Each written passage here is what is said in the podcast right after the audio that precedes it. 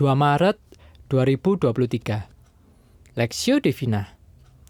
Yesaya pasal empat belas ayat satu sampai dua puluh dua.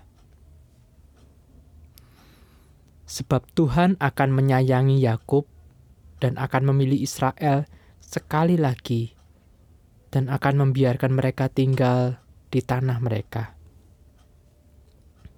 Maka orang asing akan menggabungkan diri kepada mereka dan akan berpadu kepada kaum keturunan Yakub. Bangsa-bangsa lain akan mengantar Israel pulang ke tempatnya. Lalu kaum Israel akan memiliki bangsa-bangsa itu di tanah Tuhan sebagai hamba-hamba lelaki dan hamba-hamba perempuan. Demikianlah mereka akan menawan orang-orang yang menawan mereka dan akan berkuasa atas para penindas mereka. Maka pada hari Tuhan mengakhiri kesakitan dan kegelisahanmu dan kerja paksa yang berat yang dipaksakan kepadamu. Maka engkau akan memperdak, memperdengarkan ejekan ini tentang Raja Babel dan berkata, "Wah, sudah berakhir si penindas, sudah berakhir orang lalim. Tuhan telah mematahkan tongkat orang-orang fasik, gada orang-orang yang memerintah, yang memukul bangsa-bangsa dengan gemas, dengan pukulan yang tidak putus-putusnya, yang menginjak-injak bangsa-bangsa dengan murka, dengan tiada henti-hentinya. Segenap bumi sudah aman dan tentram, orang bergembira dengan sorak-sorai, juga pohon-pohon sanobar dan pohon-pohon aras di Lebanon bersukacita karena kejatuhanmu," katanya. "Dari sejak engkau rebah terbaring, tidak ada lagi orang yang naik untuk menebang kami. Dunia orang mati yang dibawa gemetar untuk menyongsong kedatanganmu. Dijagakannya arwah-arwah bagimu, yaitu semua bekas pemimpin di bumi.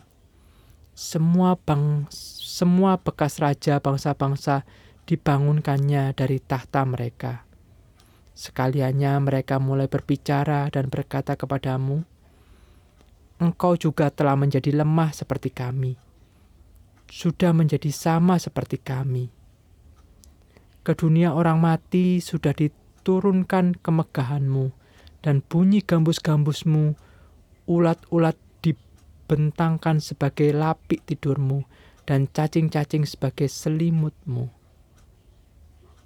Wah, engkau sudah jatuh dari langit, hai bintang timur. Putra fajar, engkau sudah dipecahkan dan jatuh ke bumi, hai yang mengalahkan bangsa-bangsa. Engkau yang tadinya berkata dalam hatimu, aku hendak naik ke langit, aku hendak mendirikan tahtaku mengatasi bintang-bintang Allah, dan aku hendak duduk di atas bukit pertemuan, jauh di sebelah utara. Aku hendak naik mengatasi ketinggian awan-awan, hendak menyamai yang maha tinggi."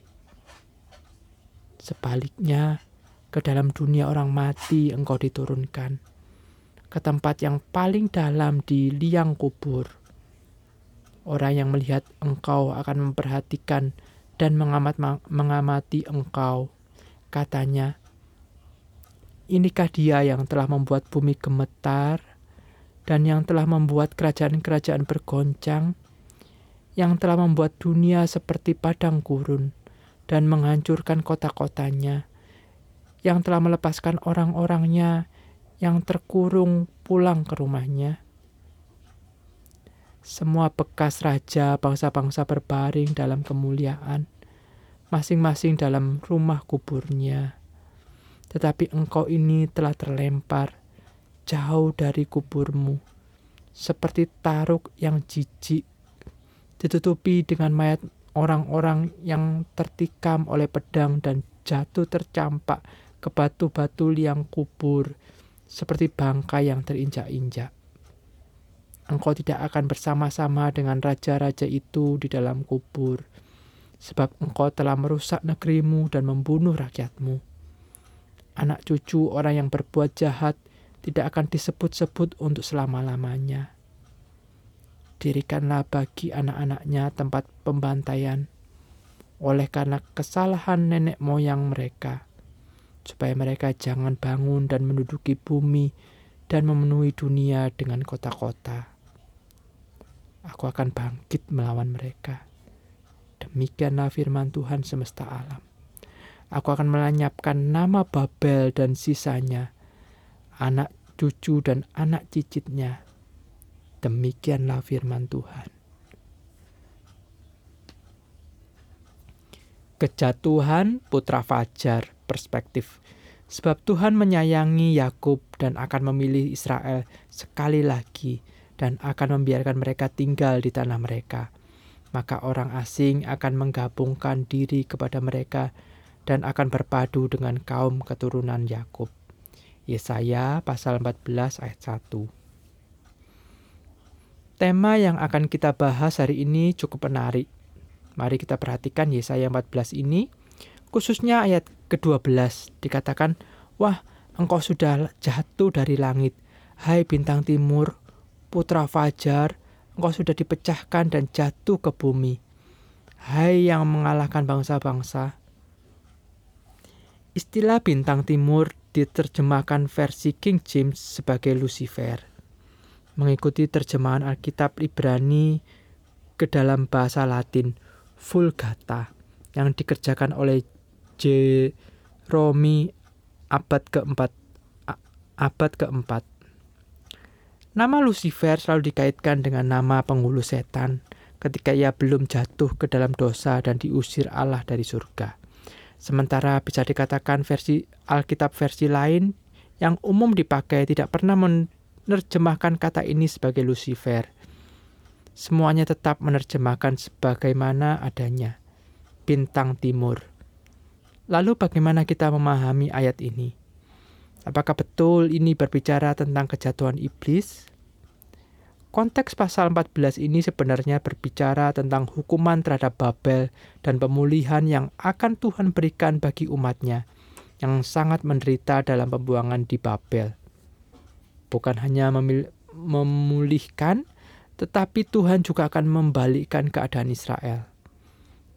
Bintang timur, putra fajar, adalah satu istilah yang dikenakan pada Raja Babel, yang menggambarkan kesombongannya yang merasa diri tinggi tak terjamah.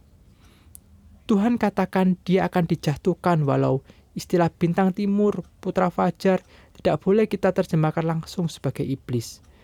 Namun kita harus mengakui bahwa di balik kejahatan dan kesombongan Raja Babel memang ada kuasa iblis yang berkuasa menggerakkan, sehingga ia bertindak jahat dan kejam.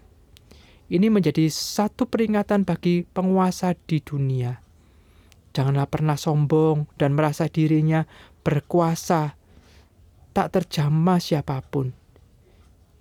Ingat akan Tuhan pencipta alam semesta, sekaligus dialah yang berkuasa atas keberlangsungan hidup manusia, dan dia juga berkuasa atas perjalanan sejarah dunia.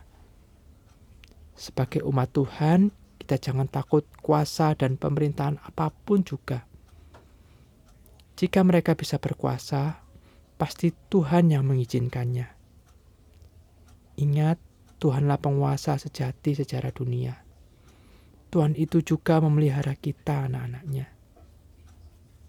Studi pribadi, adakah kebiasaan buruk yang harus kita, yang harus Anda ubah sebagai orang Kristen? Ambillah waktu untuk berkomitmen meninggalkan satu kebiasaan burukmu. Pokok doa, doakan agar ada banyak orang Kristen boleh menjadi terang di tengah bangsa kita, agar nama Tuhan dimuliakan melalui kehadiran orang Kristen di tengah dunia.